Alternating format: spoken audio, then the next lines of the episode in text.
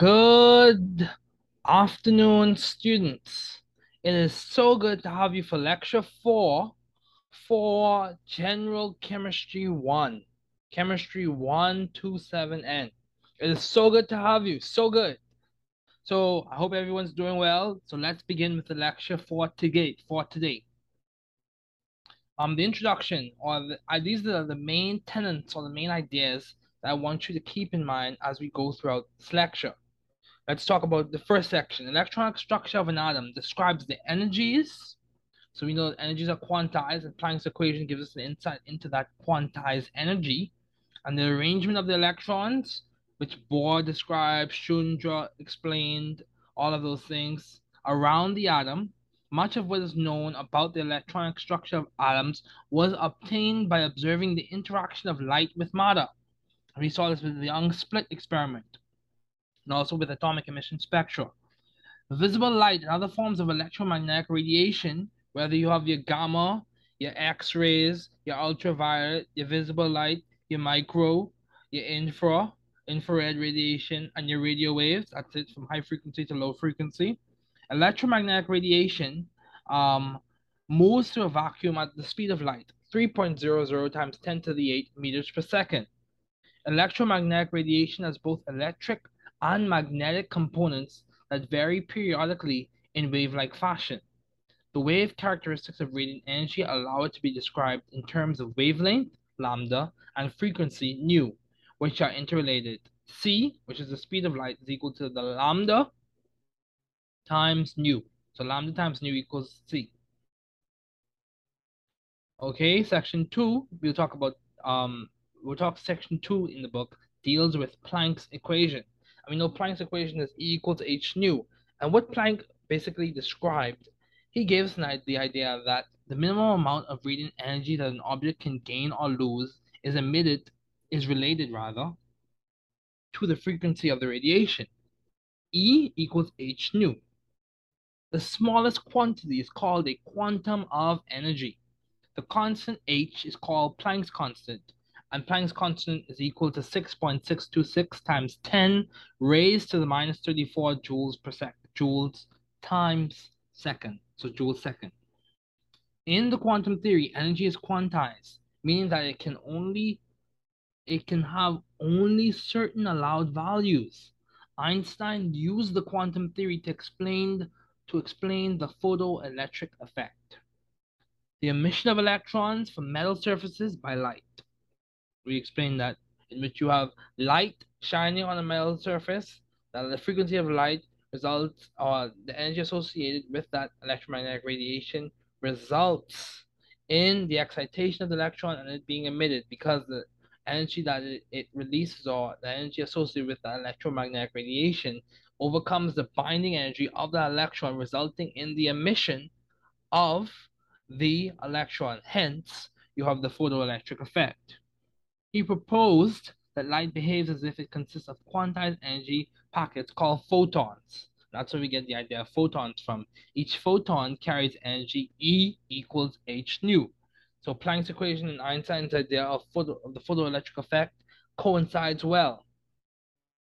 Then we have dispersion of radiation into its component wavelengths. It produces a spectrum, and we understand that a continuous spectrum is a, like a rainbow. It consists of all of the wavelengths. It's uh, it's a continuous spectrum of light in the visible region. That's what a rainbow is. It is called a continuous spectrum. If it contains only certain specific wavelengths, the spectrum is called a line spectrum. And we see this with AES, or atomic emission spectra. The radiation emitted by excited hydrogen atoms forms a line spectrum. The frequencies observed in the spectrum follow a simple mathematical relationship that involves small integers. Bohr proposed a model of the hydrogen atom that explains its line spectrum. In this model, the energy of the electrons in the hydrogen atom depends on the value of a number n called the quantum number. The value of n must be a positive integer, 1, 2, 3, or other integers, and each value of n corresponds to a different specific energy, En.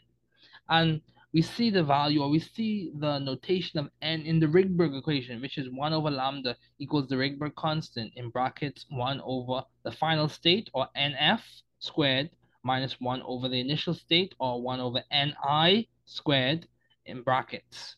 And that gives you the that gives you the values for the uh, energy associated with transitioning from one stationary state or one quantized state to another. Bohr proposed a model of the hydrogen atom that explains its line spectrum. That's why his model was so important.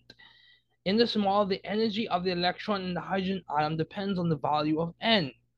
And also, um, one of the things we understand from Bohr's model is it, it addressed the hydrogen atom well. However, it didn't really address other atoms as well. And then it also didn't address the phenomena or the occurrence of what happens whether or when an electron uh, was to fall into the nucleus. Didn't address that. However, in the classical paradigm, that typically does not occur. So, section 6.4, we now talk about wave-particle duality with de Broglie, in which he basically said that matter has both wave-like and particle-like property. Hence, we have the duality of waves and particles, or wave-like and particle-like properties. His hypothesis of matter waves was proven experimentally by observing the diffraction of electrons. And this occurred with the Germer, Davis-Germer experiment, which the diffraction of electrons as they passed through a crystal of a metal. And it also, also we talk about Heisenberg uncertainty, in which we basically say there's an inherent limit to the accuracy in which we can know or by which we can know the position and momentum of a particle. There's an inherent limit. So either you, the more you know about, another way to put it is the more you know about the position, the less you know about the momentum in terms of a particle such as an electron. Heisenberg uncertainty, it points towards basically the idea that quantum mechanical behavior um, does not translate exactly um, into macroscopic observations. Um, what, what does all that mean? It means that because for example, Heisenberg uncertainty is negligible for atoms or for not for atoms for uh, substances or for objects such as a tennis ball. There's no uncertainty in terms of its position and momentum.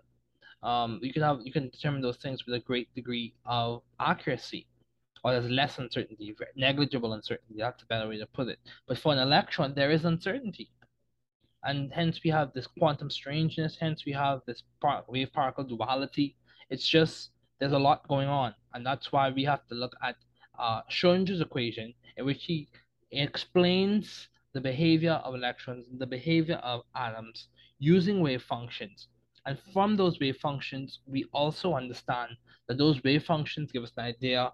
It gives us an idea in terms of the probability density, in which you know the specific location of an electron for a specific for a point in or on the atom in the atom, and then you have the radial density in which you know the location at any point.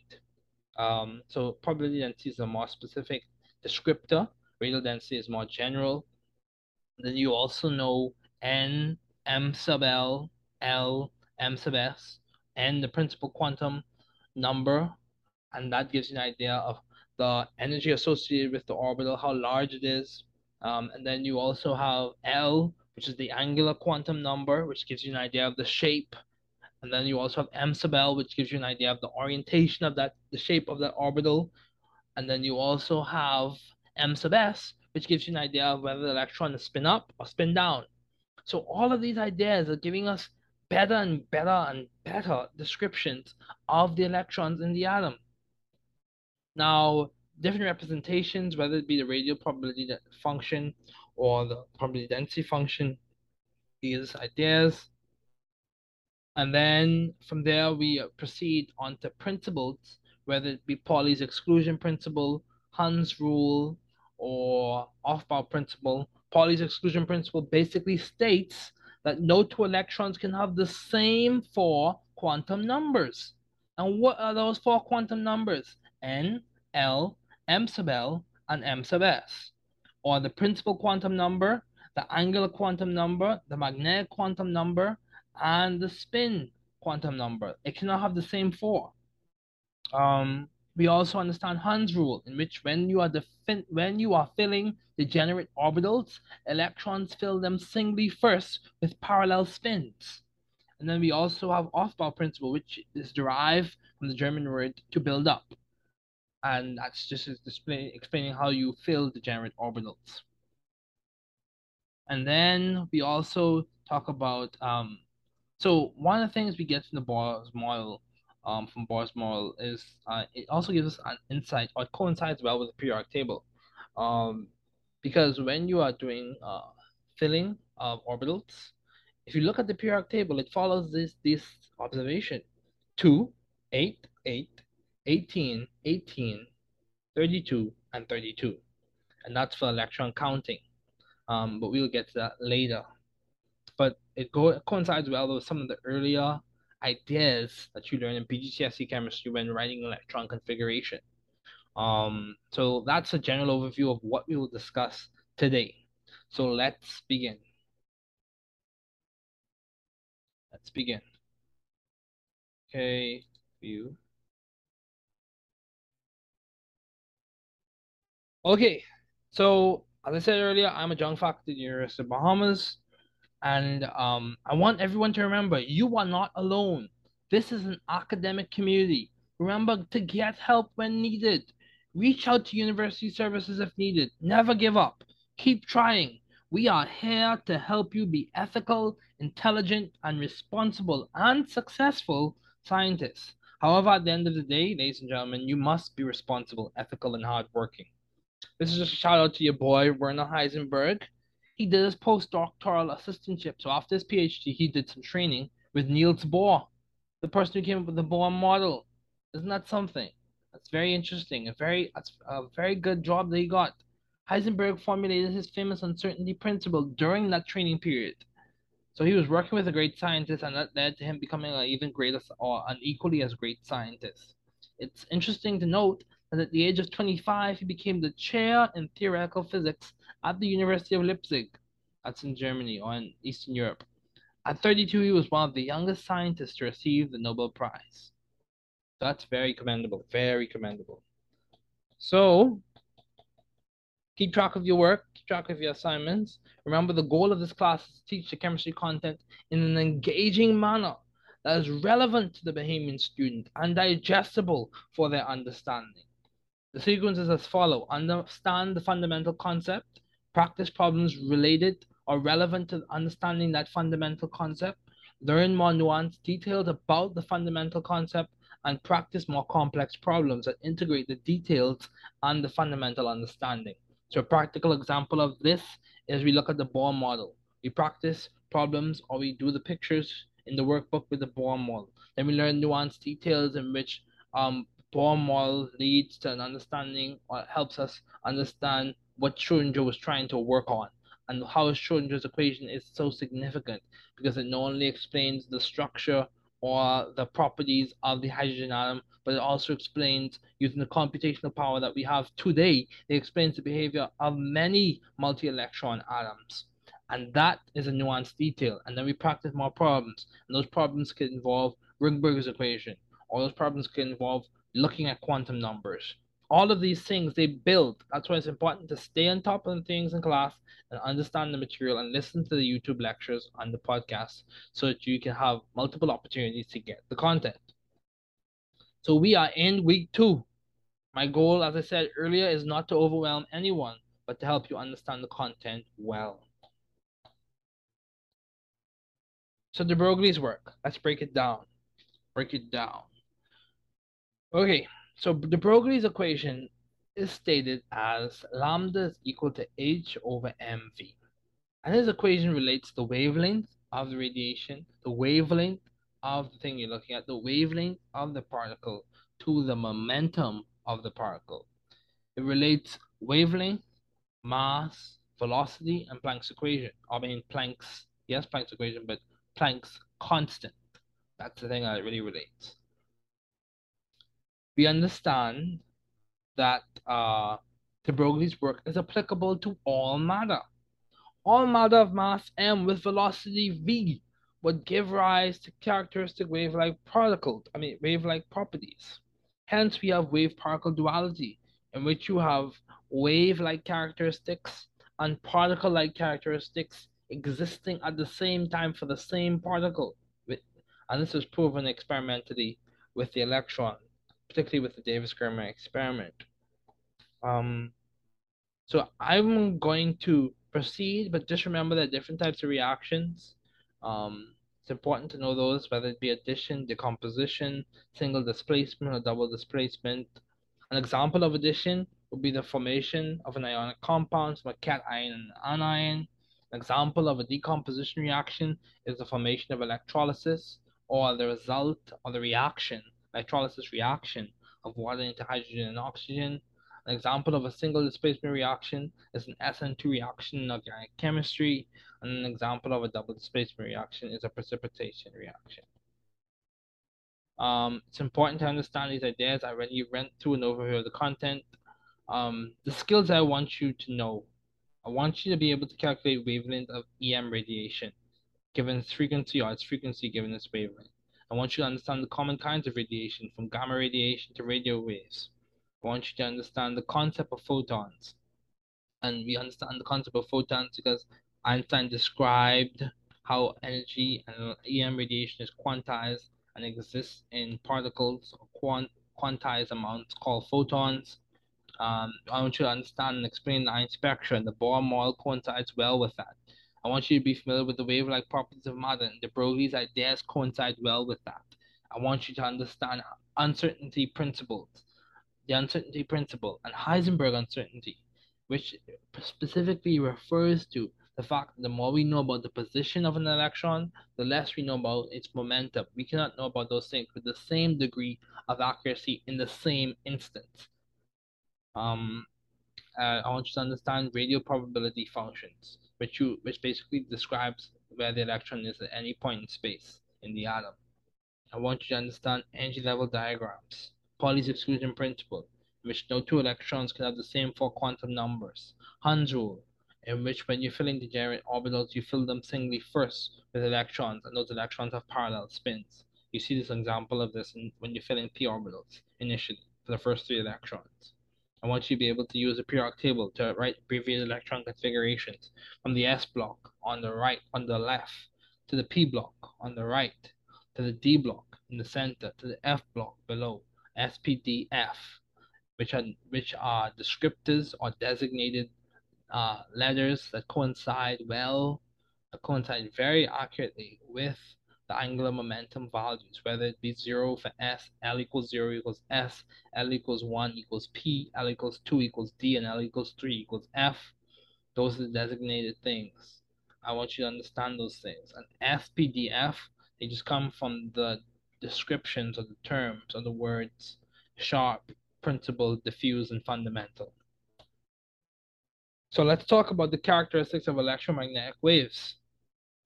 Electromagnetic waves, like, like most waves, they have wavelength, they have a frequency, they have amplitude, they have crest, they have trough, they are transverse waves, they propagate in a horizontal and also a vertical direction. Um, yes, you have your different types of radiation, you have your gamma rays, your X-rays. I hope you see, as you look at this diagram, that where the frequency is 10 to the 20, um, gamma rays, the wavelength is 10 to the minus 11. And as you increase the wavelength, the frequency decreases as you move from left to right. As you increase the wavelength, the frequency decreases. So although the wave model is a description of light, several phenomena need to be explained. The emission of light from hot objects, black body radiation, and Planck's equation does a good job with explaining that. The emission of electrons from the metal surfaces, and Einstein's ideas with the photoelectric effect do a good job of explaining that. And then the Bohr model explains tenet 3, or caveat 3, in which you have the emission of light from electronically excited gas atoms and that occurs um, or that we understand the phenomena by observing emission spectra. So key principles to know. Werner Heisenberg came up with the Heisenberg uncertainty principle. And that uh, that's that, that was very important. Very, very important. Let me show you a picture of Werner before we proceed. Werner. Yes, Werner Heisenberg at the beginning of this lecture. That's the person we're talking about.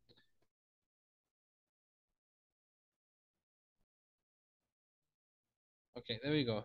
Werner Heisenberg came up with Heisenberg uncertainty principle, in which the more we know about the position of an electron, the less we know about its momentum.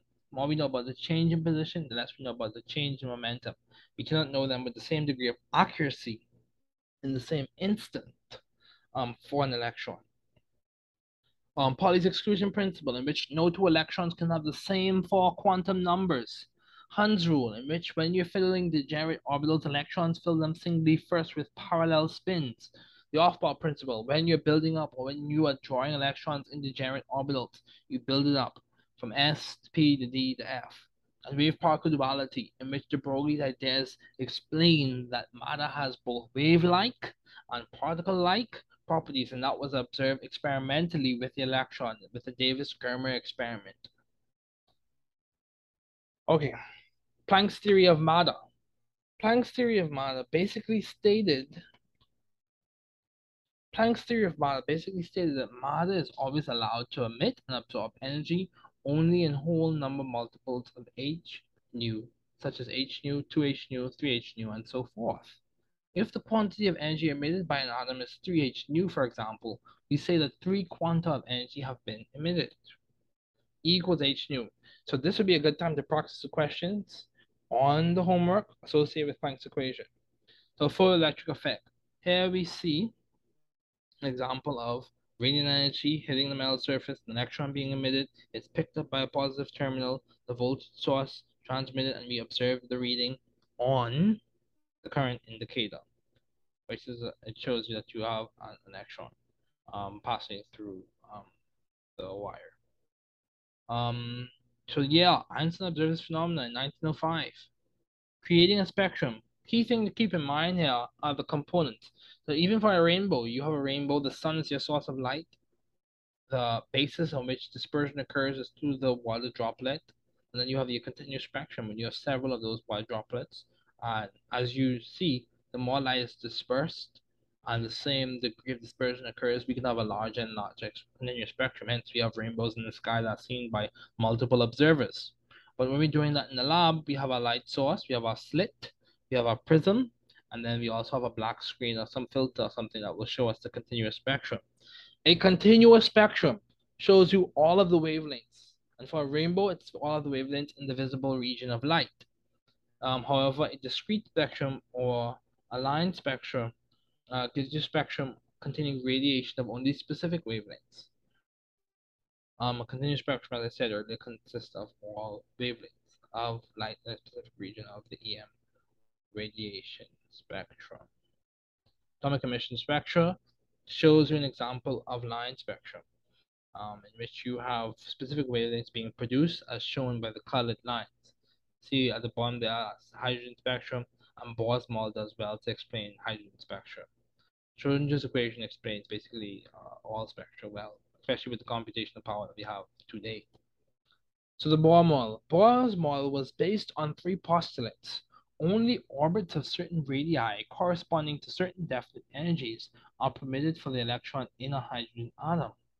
An electron in a permitted orbit has specific energy and is in an allowed energy state. An electron in an allowed energy state will not radiate energy and therefore will not spiral into the nucleus. These are Bohr's postulates now. Bohr's postulates. So, so you keep that keep the context in mind. Also, energy is emitted or absorbed by an electron only as the electron changes from one allowed energy state to another. This energy is emitted or absorbed as a photon, E equals h nu. So just to drop a little uh, idea, there are allowed states and there are forbidden states. But we're gonna get into that this, in this class. You could deal with that in a quantum physics or theoretical physics or theoretical chemistry class. Um, practice. This is a good point to practice equations, um, practice questions rather on Rydberg's equation where lambda is the wavelength, r is the Rydberg constant, and f is the final state or final uh, position of the electron, and n equals n sub i is the initial position of the electron. So Bohr's model is a good thing, to, good thing to map this equation onto, where NF could be NF can be the final uh, discrete or quantized uh, the circle, the circle. So you say you have three circles. Um, where's the first your first energy level, or your first quantized state, and then the second and the third. So you have your three circles. For example, with the sodium atom, if it goes from n equals two to n equals three, two would be there, three would be there. You square them, you get your value of the wavelength that is associated with that electron going through that transition from one energy state to another, allowed energy state to another. The Bohr model has limitation. It only explains the line spectrum of the hydrogen atom well. It avoids the problem of a negatively charged electron falling into the nucleus. So hence we have, or here we have, de Broglie's ideas. And the classic example of that is with a water wave. A water wave has wave-like properties and it also has particle-like properties because it's made up of units, which are water molecules, or particles, which are water molecules. De Broglie further extended the ideas of Bohr. He postulated about matter's properties. If radiant energy could behave in a particle-like way under appropriate conditions, could the electron be thought of as having wave-like and particle-like properties? So hence we, we go, this is the first tenant, uh, first principle that I'm responsible to teach you for this class. So we will understand that de Broglie's work is applicable to all matter. All matter of mass m with velocity v would give rise to characteristic wave-like properties. Hence, we have wave-particle duality. De Broglie published his theory, and within a few years, the wave properties of the electron were demonstrated experimentally, experimentally not occurred with the Davis-Germer experiment. So, Let's keep going. So,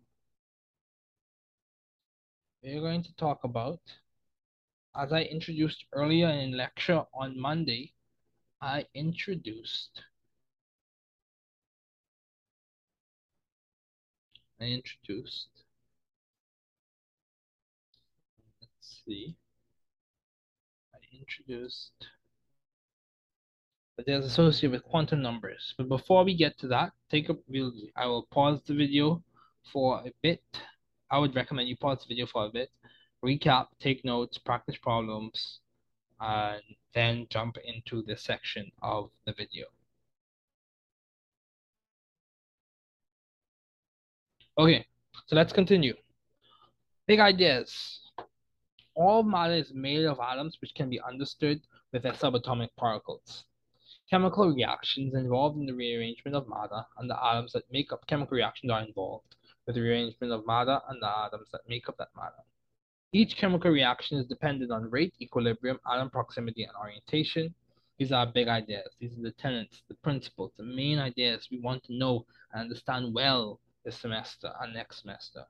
Force is either intramolecular, so bonding, so covalent or ionic or dative or dative bonding, or intermolecular, your H bonding,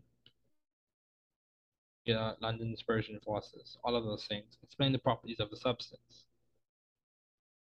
Um, dipole dipole interactions, intermolecular bonding, all those things. Um, Van der Waals interactions. And five, equilibrium, rate, atom proximity, and molecular orientation in a chemical reaction are mathematically related. So, the names of scientists in science history are Albert Einstein, Niels Bohr, Louis de Broglie, Max Planck, Werner Heisenberg, Paul Dirac, and Erwin Schrödinger. These scientists made tremendous contributions to physical chemistry and physics, from Einstein's theory of relativity and the study of the photoelectric effect to Heisenberg's uncertainty principle. All these ideas are useful in science today. Schrödinger's equation describes the behavior of electrons in the atoms. It gives us information to transcribe the electronic configuration of atoms with the periodic table as an aid. So the goal was to Bahamianize quantum chemistry. Erwin Schrödinger was a Nobel Prize winning Austrian Irish physicist who worked on developing key ideas in quantum chemistry. His equation allows for the calculation of eigenstates of a system as well as the dynamic changes in time. Erwin Schrödinger spent most of his life as an academic, winning the Nobel Prize in 1933 along with Paul Dirac. Very intelligent young, very intelligent person. Schrodinger's wave equation discovery occurred in 1926 and it came about from being convinced that atomic spectra should be derived from eigenvalue problems. Here we see an example of Schrodinger's equation. So, um,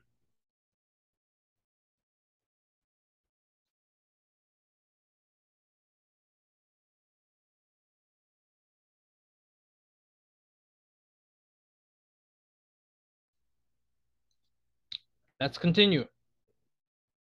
Schrodinger's equation results in many solutions, and each wave function has a corresponding orbital associated with it. The orbital and the respective electrons are specified by four quantum numbers. Hence, uh, listen to the operative word, specified. These are specified descriptors. So we have the principal quantum number, the angular quantum number, the magnetic quantum number, and the spin quantum number. So Schrodinger's equation is H psi equals E psi, where H is the Hamiltonian. These are just mathematical operators. Don't get lost in the details. The main idea to remember is his equation. Initially, or when they first uh, when it first came about, it worked well for the hydrogen atom. But when computational power was revved up, as we have today, it basically explains all the behavior of all atoms. That's a powerful equation. Um, it gives us insight into chemical reactivity and all those things. But the four descriptors I want you to keep in mind are the principal quantum number n, the angular quantum number L, the magnetic quantum number m sub L, and the spin quantum number n sub S. The principal quantum number is an integer value that describes the overall size and energy of an orbital. The energy associated with the orbital is negative because the electron's energy is lowered via Coulombic interactions with the nucleus. Orbitals that have higher integer values for the principal quantum number have energies that are less negative. Moreover, as the principal quantum number increases, energy changes between the subsequent energy levels typically is less. And that, that, that, that ties into ideas of penetration and shielding, but we are not, we haven't reached there yet because when you, I'll just give you a quick hint into what that's referring to in terms of energy changes between the subsequent energy levels typically is less. Coulombic interactions result between particles of opposite charges result in lower potential energies. So if you have lower potential energies due to penetration of those orbitals nearer to the nucleus, that's going to result in you having subsequent energy levels with changes, energy changes that are less. So let's talk about L. The angular momentum quantum number is an integer that describes the shape of the orbital um, values from 0 up to n minus 1. So L equals 0 equals S, L equals 1 equals P is designated as P, L equals 2 is designated as D, and L equals 3 is designated as F. The magnetic quantum number, M sub L, is an integer value that provides information on the orientation of the orbital. The possible values of M sub L range from minus L to plus L. M sub s, the spin quantum number, specifies the orientation of the spin of the electron. Electron spin is a fundamental property. The spin quantum number has two possible options, spin up or spin down. The energy orbital S typically is shown as a spherically symmetrically spherically symmetrical low energy orbital. The 3D image is a plot of the wave function which describes the likelihood or probability of finding an electron at a position in space. And it's from these wave functions that we uh, we go to or we walk towards our radial density function, our radial uh, radial distribution function and a probability density function. The probability density function, which describes the probability in terms of volume of finding an electron at a specific point in space, the atomic orbital can be represented with a 3D geometrical shape, and we understand that shape um, from our angular quantum number, and that shows the volume of the electron that's likely to be found most frequently. For an alternative explanation, you can use the radial distribution function, which provides information on the total probability at a radius r. So for some radius r, it gives you the idea or it gives you insight into the position of an electron at any point in space at that radius r. The function has a value of zero at the nucleus, so theoretically you shouldn't find any electrons at the nucleus. The positive charge is positive at the nucleus. So we've already discussed thought experiment. The thought experiment points to the idea of strange behavior in quantum mechanics does not directly transfer macroscopically. Hence, we can have Heisenberg uncertainty with the electron, but Heisenberg uncertainty is negligible for something like a tennis ball. Um, let's talk about Schrodinger. He was an assistant to Max Wien in 1920, followed by other pivotal academic positions. His tenure at the University of Zurich, working along with Louis de Broglie, that's the person who came up with wave particle or gave us ideas of wave particle duality with his equation lambda is equal to h over mv or Planck's constant over the momentum is equal to the wavelength and it proved valuable to his academic career. In 1927, Schrodinger left to function as an academic at the University of Berlin. It was during his time that he received the Nobel Prize along with Paul Dirac in 1933 for his work in theoretical physics. Quantum mechanical theory describes the behavior of electrons and atoms. It also aids in our understanding of an electron configuration. An electron configuration for atoms shows the particular orbitals that electrons occupy for that atom Electrons generally occupy the lowest energy orbitals available for atoms in their ground state. The analytical complexity occurs with Schrodinger's equation for multi-electron atoms. Hence, uh, this is the reason why we needed more computational power to uh, solve Schrodinger's equation for multi-electron systems of multi-electron atoms. Um, when attempting to understand concepts associated with quantum mechanics, two concepts need to be considered heavily the effects of electron spin and sublevel splitting. Electron spin is a fundamental property of all electrons that affects the number of electrons permitted in any one orbital. In terms of sublevel splitting, this describes the order of orbital filling within a level. Energies of sublevels are split. In general, the lower the value of L within a principal energy level, the lower the energy E. It is as follows. The energy of orbital S typically is less or theoretically is less than energy of orbital p, which is theoretically less than energy of orbital d, or and uh, the the energy of orbital d is theoretically less than energy of sublevel f. So these are sublevels that we're referring to.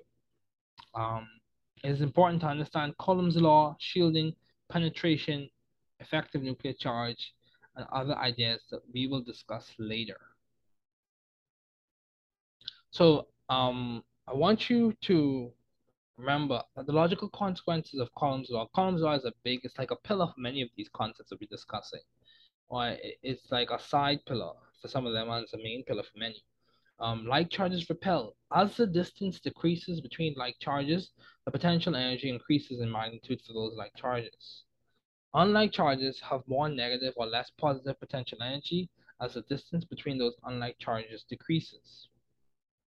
Also, the magnitude of the potential energy interaction is proportional to the magnitude of the charges interacting.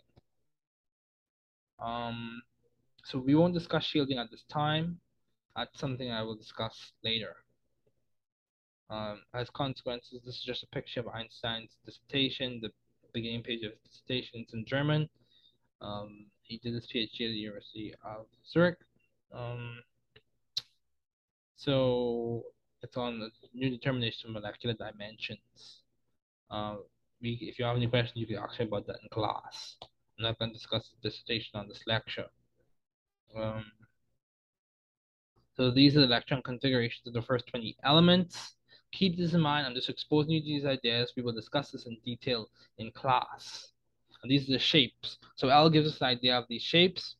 Um, L equals 0 refers to F, L equals 1 refers to P, L equals 2 refers to D, and L equals 3 refers to F.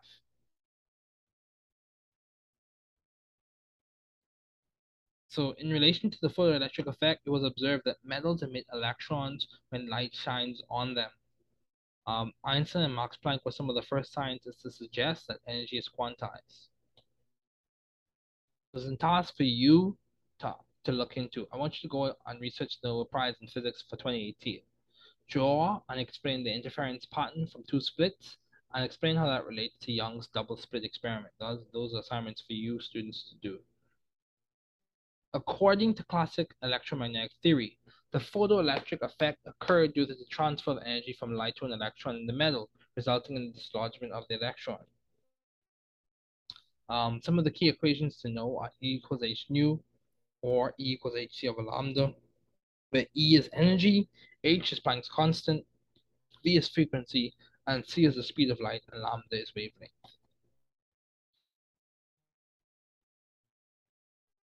So Albert Einstein's idea that light is quantized starts to provide a good framework for the photoelectric effect. The equation for the kinetic energy of the electron is Ke sub Ke of the electron, the kinetic energy of the electron is equal to h nu minus psi, or phi rather, um, and that phi is referring or is representative of the binding energy. So I want to discuss this idea. It is possible to separate light into a series of colorful lines that we call emission spectra. The spectrum for a particular element is characteristic of that element. Johannes Rydberg was a Swedish mathematician who analyzed several spectra and developed an equation that predicted the wavelength of the emission spectrum for hydrogen. Let's talk about your boy, Niels Bohr. He was a Danish physicist who worked, researched, and developed ideas that led to a model aimed at explaining atomic spectra. In the Bohr model, the orbit exists only at specific fixed distances from the nucleus. The idea of stationary states in the Bohr model has origins in the wave nature of the electron. With an understanding from the Bohr model, we can describe the spectral lines as a result of when an electron falls from a stable orbit to a lower stationary state or orbit. Here we have Rydberg's equation, and this is Rydberg's constant. Um, his constant is minus or negative 2.18 times 10 raised to the minus 18 joules. Rydberg's work on equation, which equates wavelength and orbital energy states, um, helps us understand atomic emission spectra. Bohr's model further described that only transitions result in radiation being emitted. Um, when, as you as the cartoon describes, when electrons relax after being excited, is because the relaxation releases energy which corresponds to a particular frequency of light that is directly related to the color of light that is emitted. So some these are things that I didn't mention in class but these are uh, emission spectra um, was also they were also studied. Or spectral series were also observed and studied, and equations were derived by other key players such as Lyman, Paschen, and um, Balmer, which you have different series associated with those names. Now let's talk about your boy Louis de Broglie. He lived from 1892 to 1987 and helped develop the root of quantum mechanical theory. So as you see, as we go along, I want you to see, yes, there were seven big names that we discussed earlier, seven big names I mentioned earlier, Albert Einstein, Max Planck, Werner Heisenberg, Erwin Schrödinger, Paul Dirac, Max Planck, all of those things, all of those people. I just want you to keep in mind that everyone, everybody, whether it was a linear co combination of work, everyone contributed to the quantum mechanical theory that we understand today. It took many hands to make this work occur, make this work, this progress occur. Um, his theory, de Broglie's work, his dissertation, posited or discussed uh, the wave nature of electrons.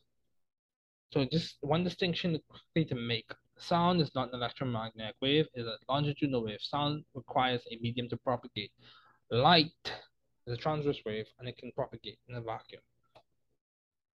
So according to de Broglie's wavelength, a single electron in motion in space has a wave nature due to its kinetic energy.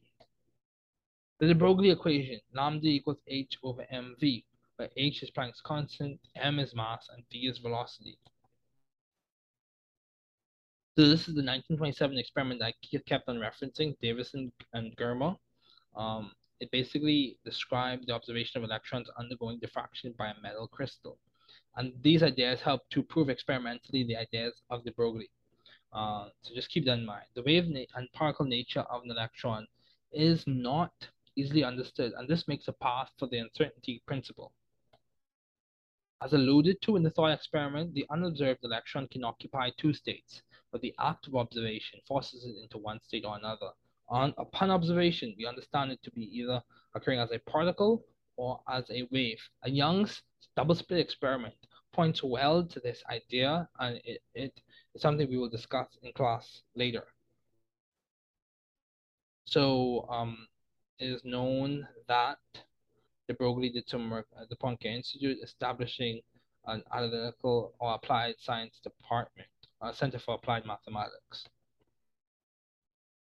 And we also, we I, I cannot forget to mention Max Planck, the law of work on EM, um, electromagnetic uh, theory, electromagnetic radiation. His work laid the foundations for quantum theory. And he won the Nobel Prize in Physics in 1918. So these are your boy, Max Planck and Werner Heisenberg. Um, they also published papers with leaders in the field such as Max Born, the Born Oppenheimer approximation. You keep just think about that. And Pascual Jordan, you have with um, if you discuss or look into linear algebra, you see um, Jordan. But these are just people you want to keep in mind. Just keep them in mind. Good to know. Um, here we have an example of um, Heisenberg uncertainty principle in a mathematical uh, description, um, mathematical format um, helps us understand. He also introduced the ideas of complementarity, in which electrons um, observe either the particle or wave, but not at once. Um, and let's rehash these things. Wolfgang Pauli came up with Pauli's exclusion principle. It states that two or more identical particles with spin can occupy the same quantum state in a quantum system at the same time. Or another way to put that is no two electrons. That's the particle we're referring to in this context um, no two electrons can have the same four quantum numbers. Um, yeah. Okay, and then you also have Hund's rule. Hund's rule refers to a set of rules that the German physicist Friedrich Hund in 1927 um, stated, and put simply, they put that this, the electrons fill the orbital singly before they pair.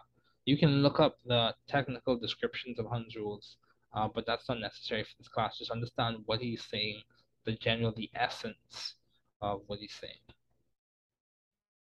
Keep in mind, keep in mind, ladies and gentlemen, that the learning journey is, like I said, a journey. Be patient with yourself. Practice problems intentionally to improve your acumen and skill. That's where we're going to end off today. Um, hopefully you learned something, and, and if not, go back and just re-listen to the video, take notes. We will discuss um, new ideas in lecture. We will really hammer in the Pauli's exclusion principle, Hund's rule, Heisenberg uncertainty, and we will tie that to the electron configuration. As we practiced last in class, we discussed uh, Bohr model, and we did Bohr models. We wrote Bohr models from Bohr, boron, carbon, nitrogen, oxygen, fluorine, and neon and I gave you the Bohr packet, uh, Bohr model packet. So just practice your problems, go through the homework, and really understand what's going on. So it's good to have you, good to see you in class, and I hope you are doing well. This is the end of the lecture.